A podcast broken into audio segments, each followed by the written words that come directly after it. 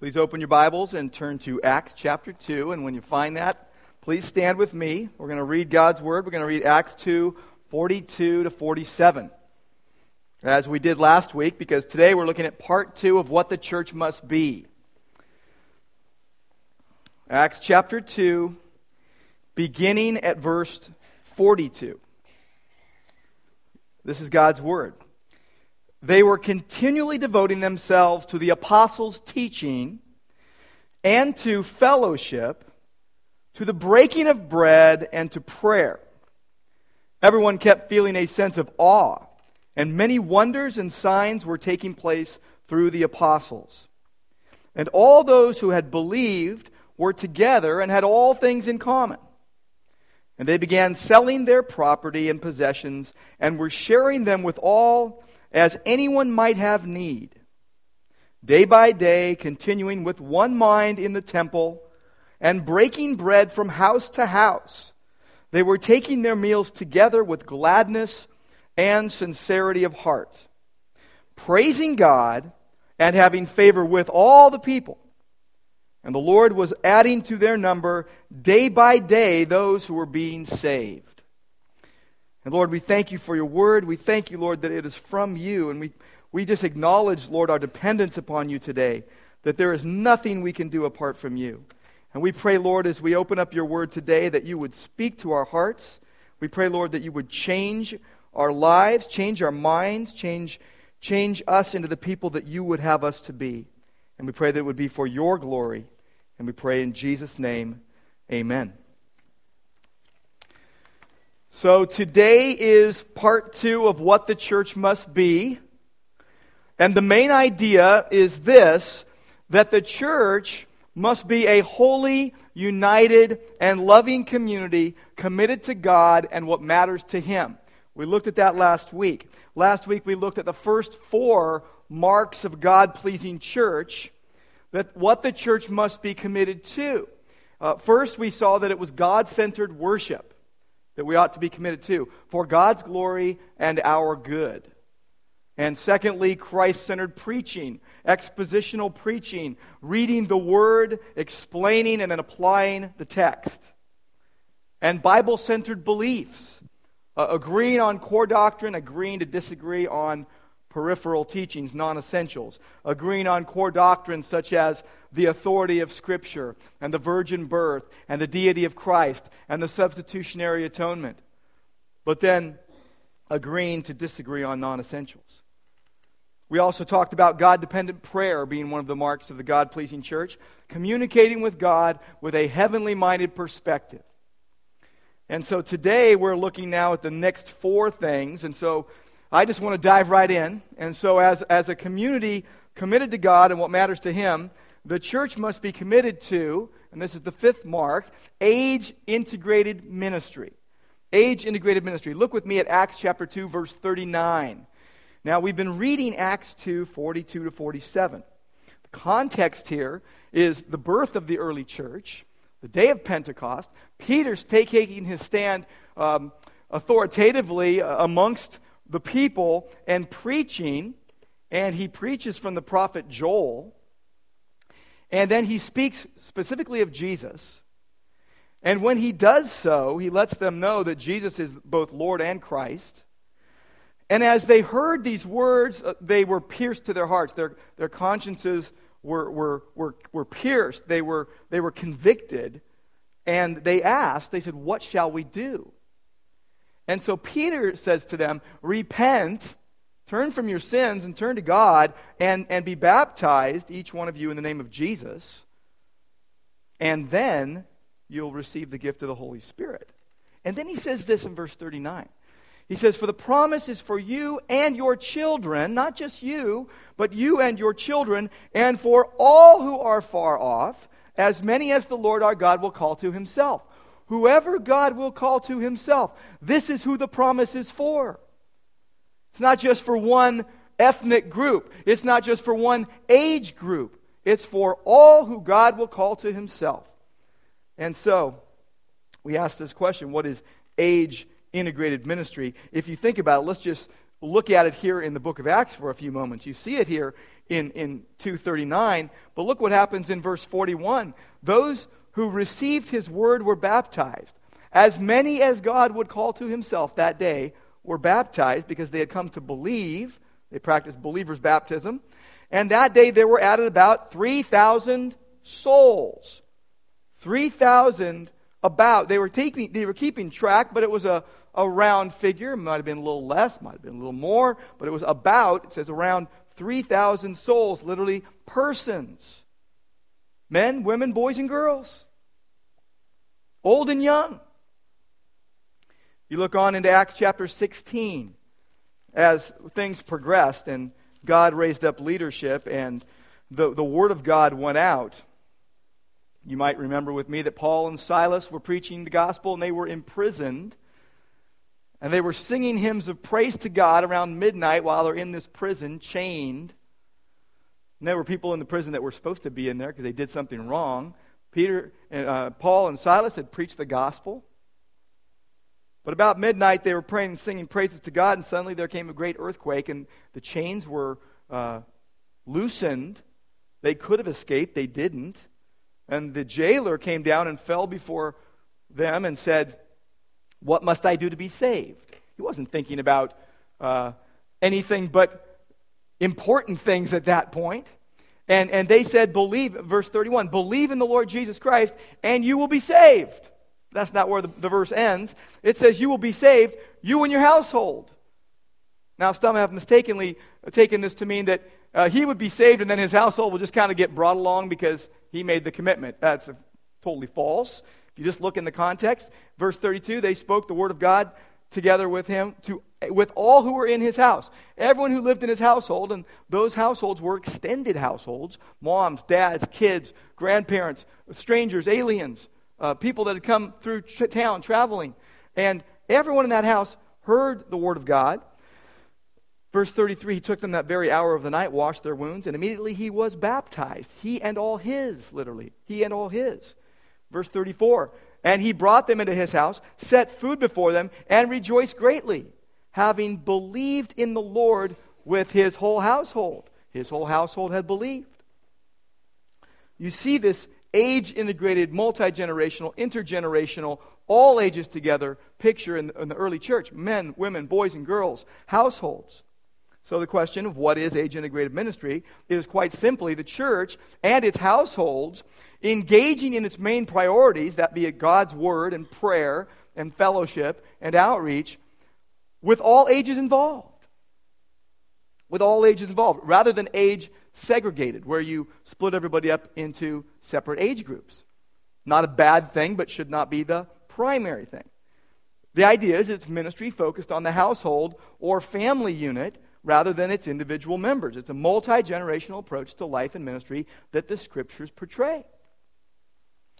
Now, it's seen throughout Scripture. Already, you've, you've felt the cognitive dissonance because this is not what most Christians have experienced, because this is not what most Christians have been taught. But you see it all the way through Scripture. It is modeled, it is taught, it is encouraged, it is assumed in almost every setting in Scripture. Part of the fabric of life amongst God's people.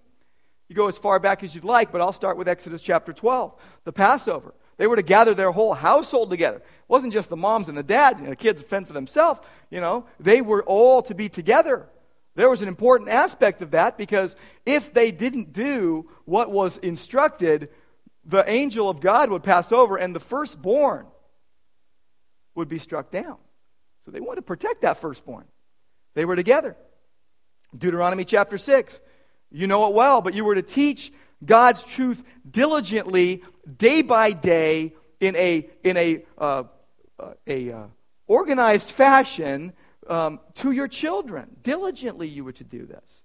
Joshua 24 15, as for me and my house, we will serve the Lord. There is a, a corporate aspect to that. 1 Kings chapter 8 and 2 Chronicles chapter 6, Solomon prays. And all the people are gathered, men, women, and all uh, the chil- youth and children. Nehemiah chapter 8 says that all the people gathered, men, women, and all who could listen with understanding. All who could listen with understanding. Go with me to Psalm 78. Psalm 78. Speaking of passing the faith on to from generation to generation, we'll begin at verse 4. And basically, it says in verse 4 we will not conceal them from their children. Conceal what? Well, the things that we have heard and known and our fathers have told us, things they had been taught. But we will tell to the generation to come the praises of the Lord and his strength and his wondrous works that he has done. Verse 5 For he established a testimony in Jacob, appointed a law in Israel, which he commanded our fathers that they should teach them to their children, that they should make them known to their children. It was, it was their job to do that, it was their role to do that. And verse 6 says that the generation to come might know, even the children yet to be born, even the unborn, that they would have a chance to know when they are born. Why? That they may arise and tell them to their children. You can count four generations here. That they should put their confidence in God and not forget the works of God. That is, that's the pattern of Scripture in terms of ministry. You go into the New Testament and you see Jesus feeding the 5,000. They got the lunch from a young boy, but it says that we always, oh, know feeding the 5,000. That was 5,000 men. There was probably 15,000 there. Ephesians chapter 6, you talk about children, obey your parents in the Lord, for this is right. Fathers, don't exasperate your children. Bring them up in the discipline and instruction of the Lord. That is an ongoing, day by day, intentional teaching and instructing and guiding with wisdom and with God's Word. It's a role that we should take very seriously. It's a role that we should be integrally involved in every single day. Why, why is age integrated ministry so important? Well, it's very simply because it is the way that the faith is passed on most effectively. We can, we can tell by our own testimonies in that regard. The faith is to be passed on from parent to child, from older to younger, older men teaching younger men, older women te- teaching younger women. It's the Titus 2 model. I remember Paul reminding Timothy of this, that he was, he was uh, the, the, the, uh, the holder of a sincere faith. And at first dwelt in his grandma Lois and his mother Eunice. 2 Timothy 1 5. In 2 Timothy chapter 3 and verse 14, it, Paul says, You've known the scriptures since childhood. Well, who did he learn it from? His mommy and his grandma.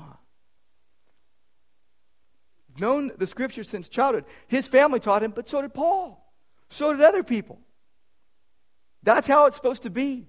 The home doing its job of teaching the Word of God, and the church engaging in the process, the, both supporting one another.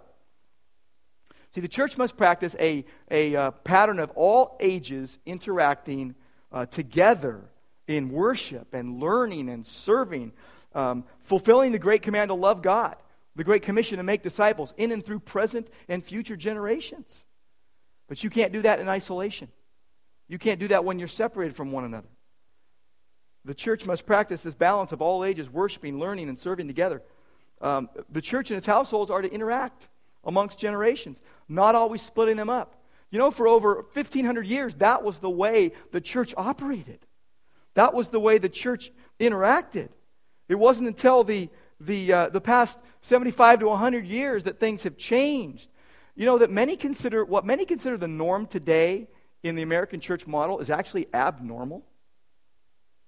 You see it in your Bible. You see what the Bible teaches.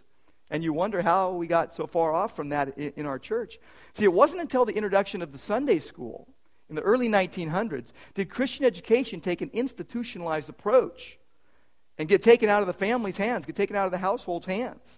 Sunday school was meant to reach kids working in factories that were unchurched, that were unsaved, that came from unbelieving homes. That's how the Sunday school got started. But the church adopted it as the primary way of teaching the faith. And so today, many see age segregated ministry as the primary means of educating children, youth, and adults around biblical truths. That is an abnormal uh, way uh, of doing it. It doesn't mean it can't work, it just doesn't work as well as when you follow a biblical pattern of doing things. See, age integrated ministry is one of the most ignored of biblical teachings. It is all the way through Scripture. It is literally assumed.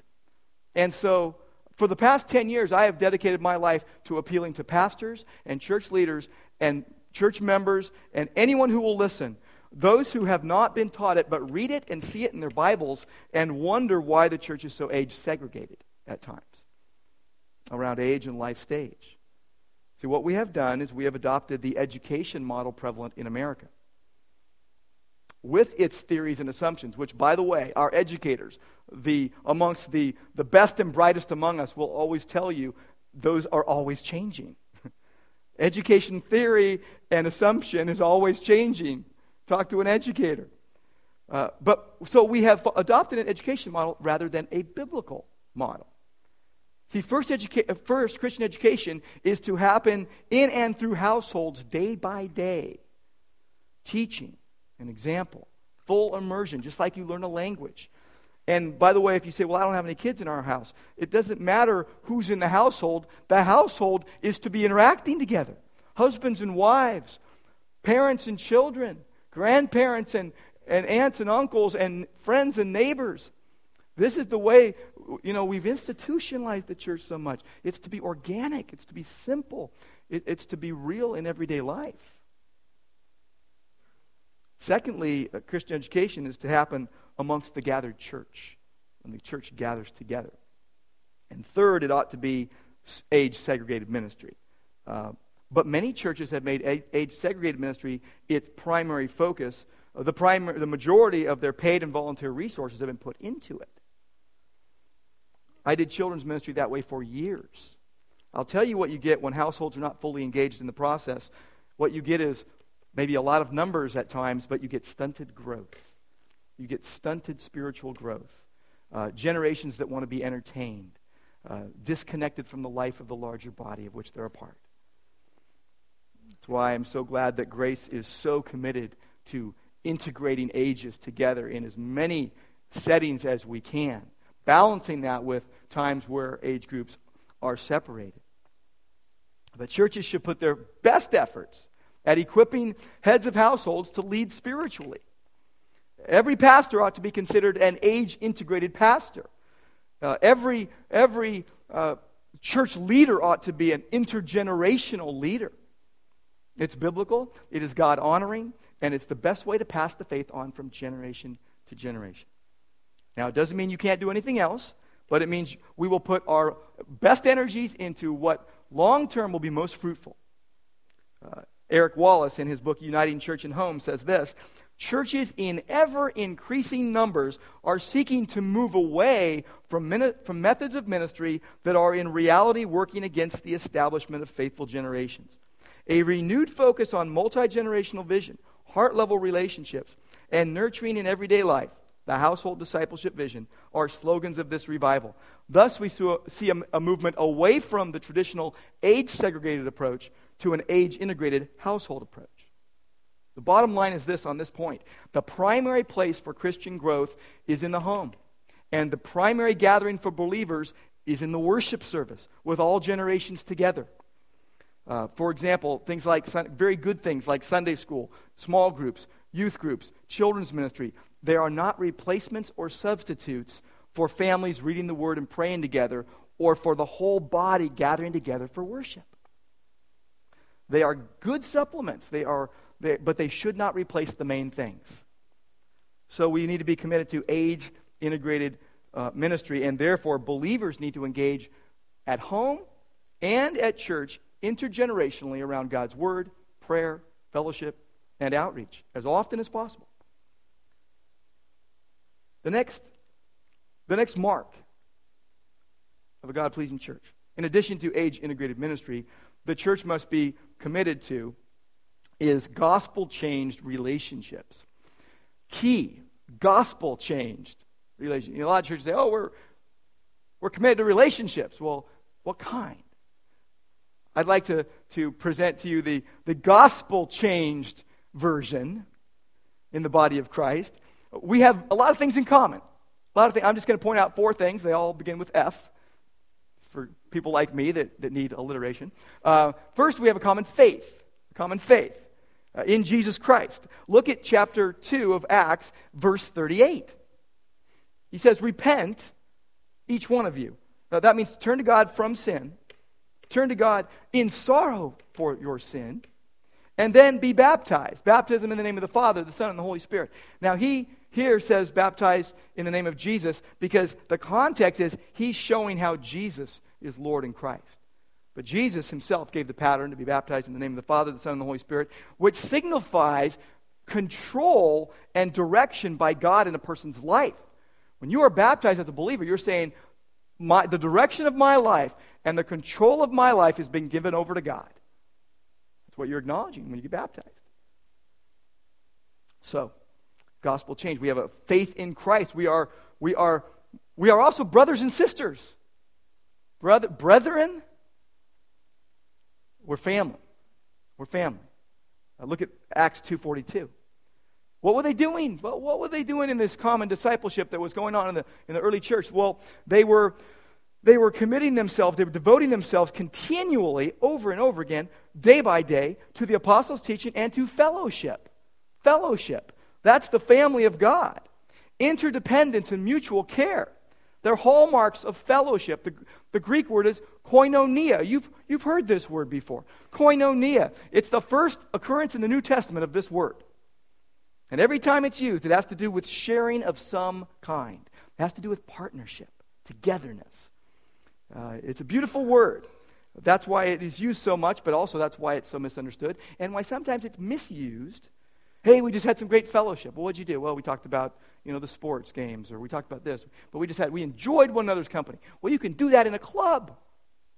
Christian fellowship is, is, is totally other than, than the kind of fellowship you might have in a club or in, in another association. Um, look with me at, at verse 44, Acts 2 44. Those who believed were together. There you go. The, togetherness. Uh, I'm an Italian, so I like this, okay? As, when, as often as I can get people together, I'm happy, all right?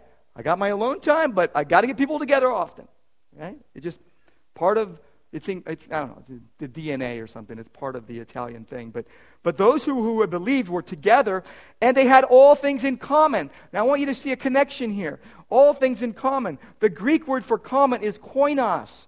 Where you get the, uh, the term Koine Greek, common Greek. Now, it's connected to koinonia. They had all things in common. They were committed to fellowship. They had all things in common. Uh, the Greek word there is, uh, be, means belonging to several. It, it, again, the, the root of koinonia, fellowship, and it means participation in, communion with, giving to other people. Let me give you an example of Ephesians chapter 4 in Ephesians chapter 4, verses 2 and 3.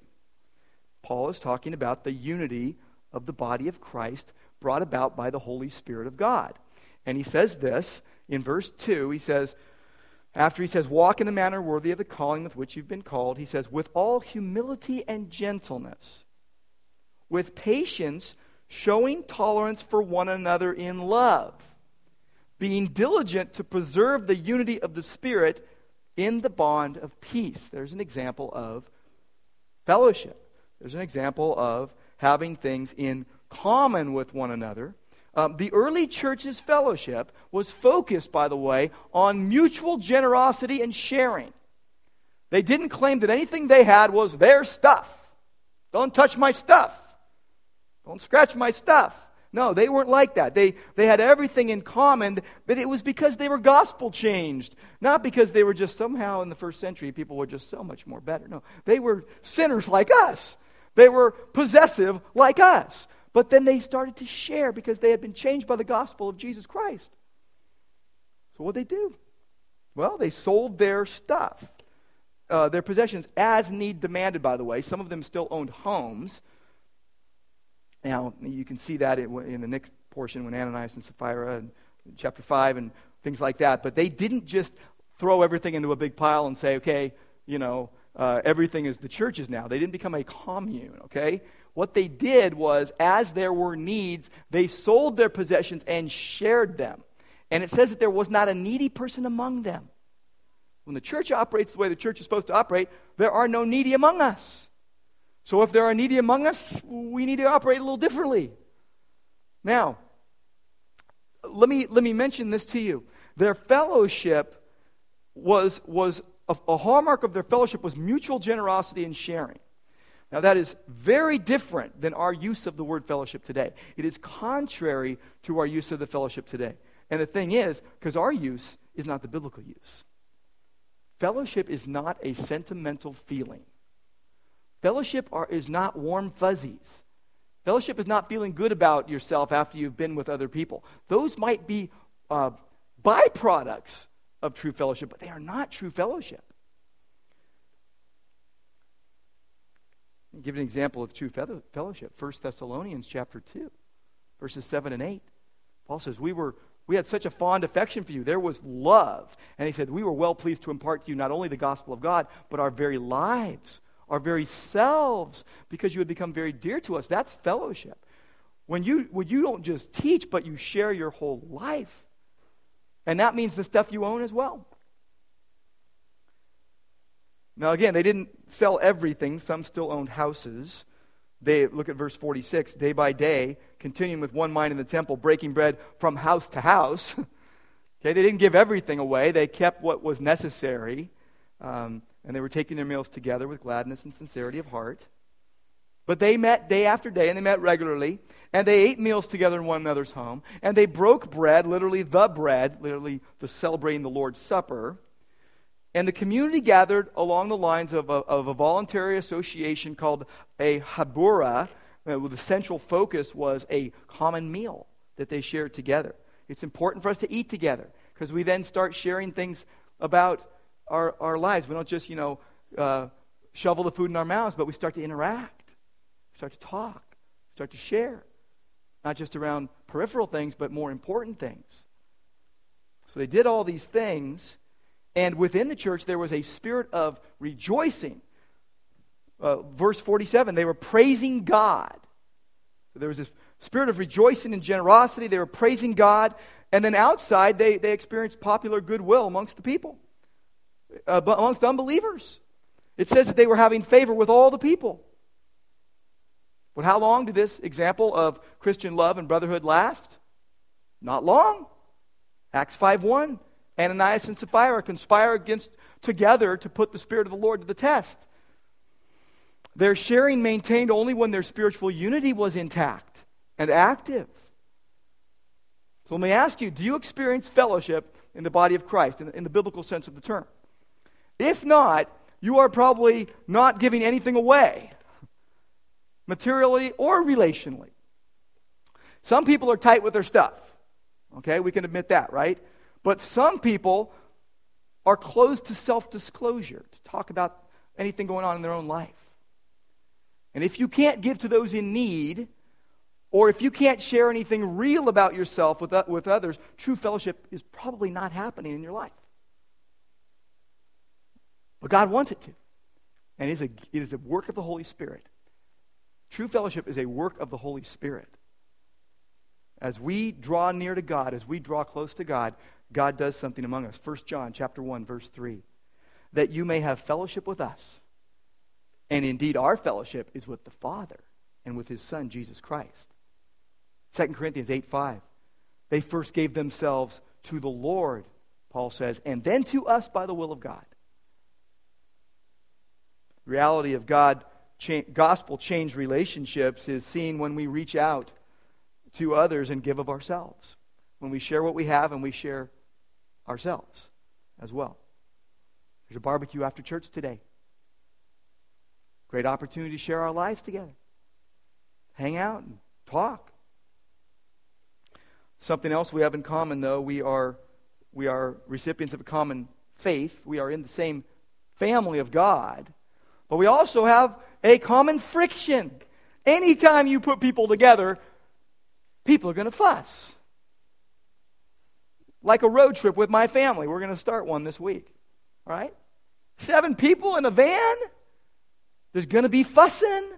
There's going to be fighting. I will guarantee you. If not, something's wrong. Nobody's at the wheel. It's like around the dinner table at our house. It's not a love feast, not a love fest. We love each other, but it's real. I'll tell you what, if, you, if your interaction with the church is all just, hey, how you doing, brother? How you doing, sister? You're not experiencing true fellowship, and you're not getting the friction. You need the friction. You know, it's like the whole thing about the oyster thing, you know, and the little, the little, you know, you know the, you know the story. But, you know, something beautiful comes out of some, some irritation. Sometimes we irritate each other. Let's be honest. I sometimes I'm sure my voice irritates some of you, and you're like, man, I've been listening to this for three years. But I'll tell you what, the word is good, is it not? The word is good. But let me say this friction is part of the body of Christ. And, and you shouldn't be experiencing effusive, you know, love fest all the time. Just appropriate interaction with each other. Don't lay it on too thick. Don't stand too far back. Just, just be appropriate, right? Alistair Begg says building the church is like building with bananas. They don't fit together very well. See, bricks are easy. Bananas, yeah, it's hard. You know, I think, I, I, by the way, I would never use that kind of example. That's just, I don't, I don't know where he got that. I'd much rather say the church, building the church is like building with jello, okay? Or eggs or something, uh, messy, complicated, sometimes fragile, right? That's the way it is. But what does God say? 1 Peter chapter 2, verse 5. God says we are living stones. Living stones. Every believer is a living stone being built into a spiritual house that God is building. We each have a place, we each have a part. And God fits the body together just right. We also have a common future. Common future. See, that's why you can't just say, forget you to the body of Christ. You gotta, if you're a believer, you're going to be with them in heaven. So, you know, can't we all just get along, right? Uh, we got to get there. You can't just say, forget you, because we will be in heaven. Therefore, let us make sure that all is well between us and our brothers and sisters in Christ. Amen? Let us make sure that we appreciate our common faith, our common family, our common friction. Let's not make friction happen on purpose, though, okay? I realize my family tells me that sometimes. Well, you're just doing that to bug me. I'm like, yeah, it's so fun. I don't mean that, okay? Let's not do that kind of friction. It's the friction that just happens when, when lives are close together, okay? And our, our common future. Pray for those home fellowships that are starting soon.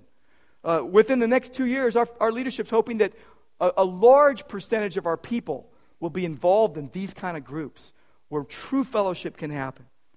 See, we're in a battle with the world, the flesh, and the devil. It is a daily battle. We are not each other's enemy. We won't always like each other, but we ought to love each other. We are not each other's enemy. We are on the same team. The same team. Spiritual house.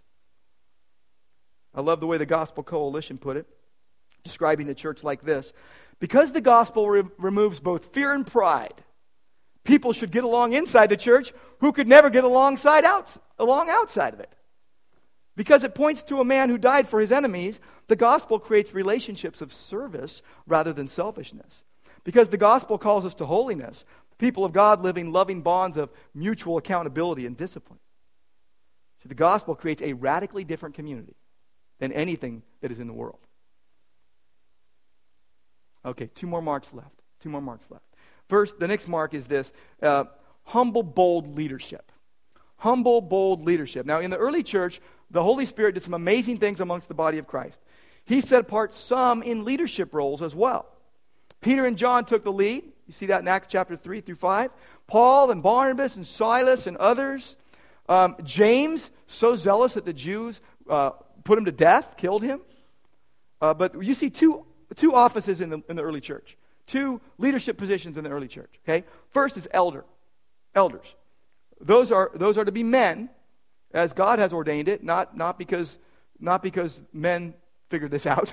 um, but elders serve as spiritual overseers of the church. Now, you see teaching on elders in 1 Timothy 3, uh, the Greek word is episkopos, overseer. In 1 Peter 5, the Greek word is presbyteros, but it's also used interchangeably, uh, most noticeably in Acts chapter 20, verse 28, when Paul is speaking to the Ephesian elders, and he says this Be on guard for yourselves and for all the flock among whom the Holy Spirit has made you overseers to shepherd the church of God, which he purchased with his own blood. And so, there are elders in the church, overseers, shepherds, those who watch over the flock. Chapter 6 of Acts. There was a problem, arose the friction happens in the early church. And, uh, and, and, and, they, and they, there was a complaint. But the, the, the apostle said, We are not going to neglect the word of God and prayer to wait on tables, literally to, to deacon tables. So what they do, they said, I'm gonna, we're going to devote ourselves to the, the word and prayer. Their main responsibility, necess- necessary to the life and growth of the church. Elders lead by, by teaching the word of God privately and publicly. Publicly in worship services and other, in other settings, but privately and pro- also one on one, proclaiming truth and giving wise counsel. That's what elders are to do. They're to be examples of the flock. Elders feed the flock on the word. They, they guard the flock from false teaching. They guide the flock. Time must be taken by elders in ministering to each other, but also to the, to the flock and praying for and with the flock. Then there are deacons in the early church, of which there were men and women. Phoebe, uh, uh, called a diakonos, the Greek word for deacon, Romans 16.1. Deacons serve as physical stewards of the church. They meet the physical needs of the church, referring back in, in, in Acts chapter 6, where there was this problem in, literal, in, in verse 2 where he says they say we will not neglect the word of god to wait on tables literally we won't neglect the word of god to deacon tables the first deacons met physical needs. They distributed food to widows. That was the complaint. It wasn't happening. So they and they, they managed the financial aspects of the church. The distribution of food, one aspect of allocating the resources of the church. Uh, deacons were appointed because of that dispute in the church. And deacons serve in such a way that edifies and, and unites the church. And by serving in these, these ways, deacons free the elders to do their responsibility. God wants leaders in the church who are unaffected by positions of influence, that are not corrupted by power, but also unafraid to speak the truth in love, trusting God every step of the way. You know, I have pastored Grace Church now for three years, and I have I deeply love the body here. I am deeply in love and impressed with our leadership team. I am so thankful for my friend and my mentor, Ed Trenner who led this church for so long, for all the elders that are a part of this body. Uh, I am so thankful for the, the pattern of faithfulness that has been seen over the years, over and over again, year by year, that they have shown. The faithfulness that this congregation has shown in supporting leaders, in, in building up leaders, in raising up leaders. It is a beautiful picture. It is a healthy model. And our prayer is that it will continue to grow even stronger. But humble, bold leaders are, are not afraid to speak of two things which some church leaders seem to be allergic to church membership and church discipline. Two things that are not popular today. Church membership reflects a commitment to a local church in attendance, in giving, in prayer, in service, traveling together as aliens and strangers on, our road, on the road to heaven. The church is not a loose affiliation of people who happen to hold the same roughly the same beliefs. The church is not a club, the church is not a building. The church is not just a nonprofit with a handy dandy mission statement and, and, and, and goals. The church is a regular assembly of people who profess and give evidence that they have been saved by God's grace alone, through faith alone, by Christ alone, for God's glory alone. That's the church local, living, and loving group of people that are committed to Christ and each other. A community that is countercultural, a community that displays Christ like love that is very countercultural. And church membership is only for believers. The church's testimony to a believer's faith, by the way, Hebrews 13 17. What does it say? Hebrews 13 and verse 17, speaking of our response to leaders in the church says this Obey your leaders and submit to them, for they keep watch over your souls as those who will give an account. Let them do this with joy and not with grief, for this would be unprofitable for you. But they will give an account. Church leaders will give an account for those who are under their care. I will give an account. Our elders will give an account. Our pastors will give an account. and not simply a statement that a decision was made one day for Christ. No, we will need to give an informed testimony that a person is faithfully bearing fruit for the gospel, that their life has been changed by God. And this is, this is really where church discipline comes in uh, giving parameters to church membership. See, the idea seems really negative to people today, but if, if we cannot say how a Christian is not supposed to live, how can we say how he or she is supposed to live? Each local church has a biblical responsibility to guard against compromising the church's witness to the gospel. The church is a community of believers led by biblically qualified and accountable leaders that preaches the word, that administers the Lord's Supper and baptism, and practices the elements of church discipline. Therefore, I, ask that you would continue to pray for current and future leaders of this church, that they would walk humbly with God and boldly act in his strength. See, God wants believers to be in fellowship with a local church under the authority of its leaders. This accountability is very important. That's why a local church is vital rather than meeting with a friend on a Sunday morning or bouncing from church to church unattached or being content to be part of the, the universal church. You need to be known and knowing. Okay, last mark of a God pleasing church. Last mark is God confident outreach. God confident outreach. Living and sharing the gospel at home, as a church, in the community, and the world, so others will know Jesus. G.K. Chesterton said this We do not want a church that will move with the world, we want a church that will move the world. The idea is that Jesus came to earth to seek and save that which was lost. So that's what we must be about. Jesus said, As the Father sent me, so I send you. John chapter 20 and verse 21. Look at Acts chapter 2, verse 47, the last verse in our passage. They were praising God and having favor with all the people. And what was happening? Well, the Lord was doing something. The Lord was adding to their number day by day those who were being saved, those who were coming to faith in Christ. Day by day, God was doing that. They were witnessing a movement of God. That's what we ought to be witnessing a movement of God, where day by day, people are adding to our number those who are being saved. And when we fill this up, we'll go start another church. We should be seeing this. Jesus came to earth to seek and save the lost. We want every man, woman, boy, and girl uh, engaged in reaching others for Christ. See, the gospel changes us from the inside out. And therefore, the church should be filled with people who winsomely address people's hopes and aspirations with Christ and his saving work. He is the only answer. So, our hope and prayer is that we will see conversions of all people rich and poor, highly educated, less educated, men, women, boys, girls, old, young, married, single, all races. We must welcome those who in our midst who are exploring the claims of Christ, who are who are not quite sure and they're, they're, they're trying to understand Christianity. See, evangelism is not getting people to make a decision. Uh, it's not proving that God exists, which is a good thing, by the way, the Bible does. It's not making a good case for the truth for Christianity, which also is a good thing. It's not inviting someone to a meeting.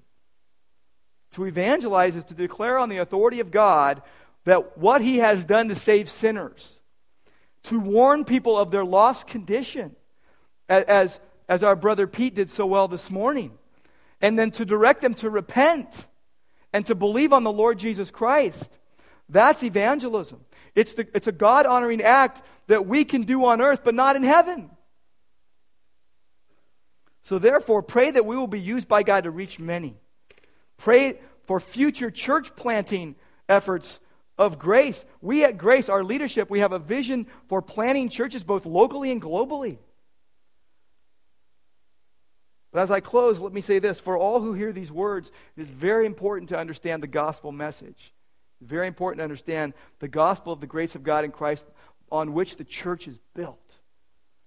The first aspect of that is that God is God God is God. He is sovereign. He is the creator. He is the righteous judge.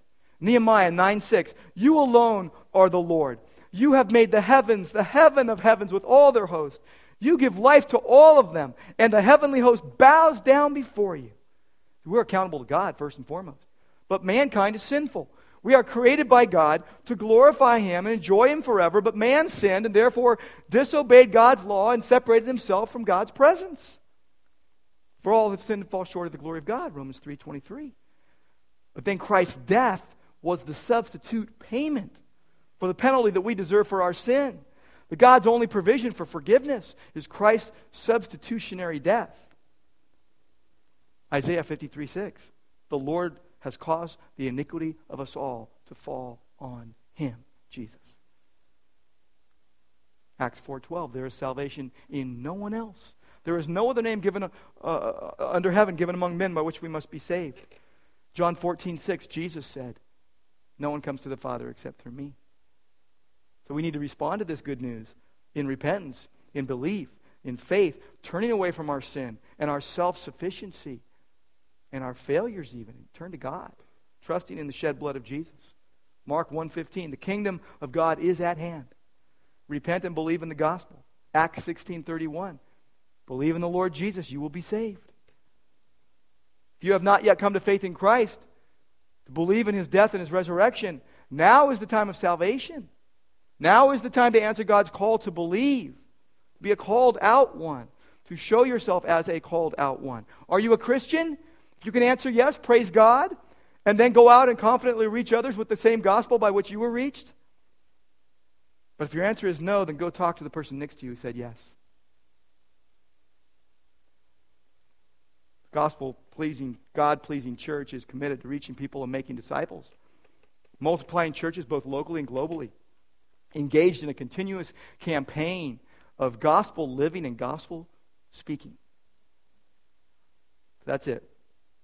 There you have it. The church must be a holy, united, loving community committed to God and what matters to Him. As the worship team comes back up, let me just say this.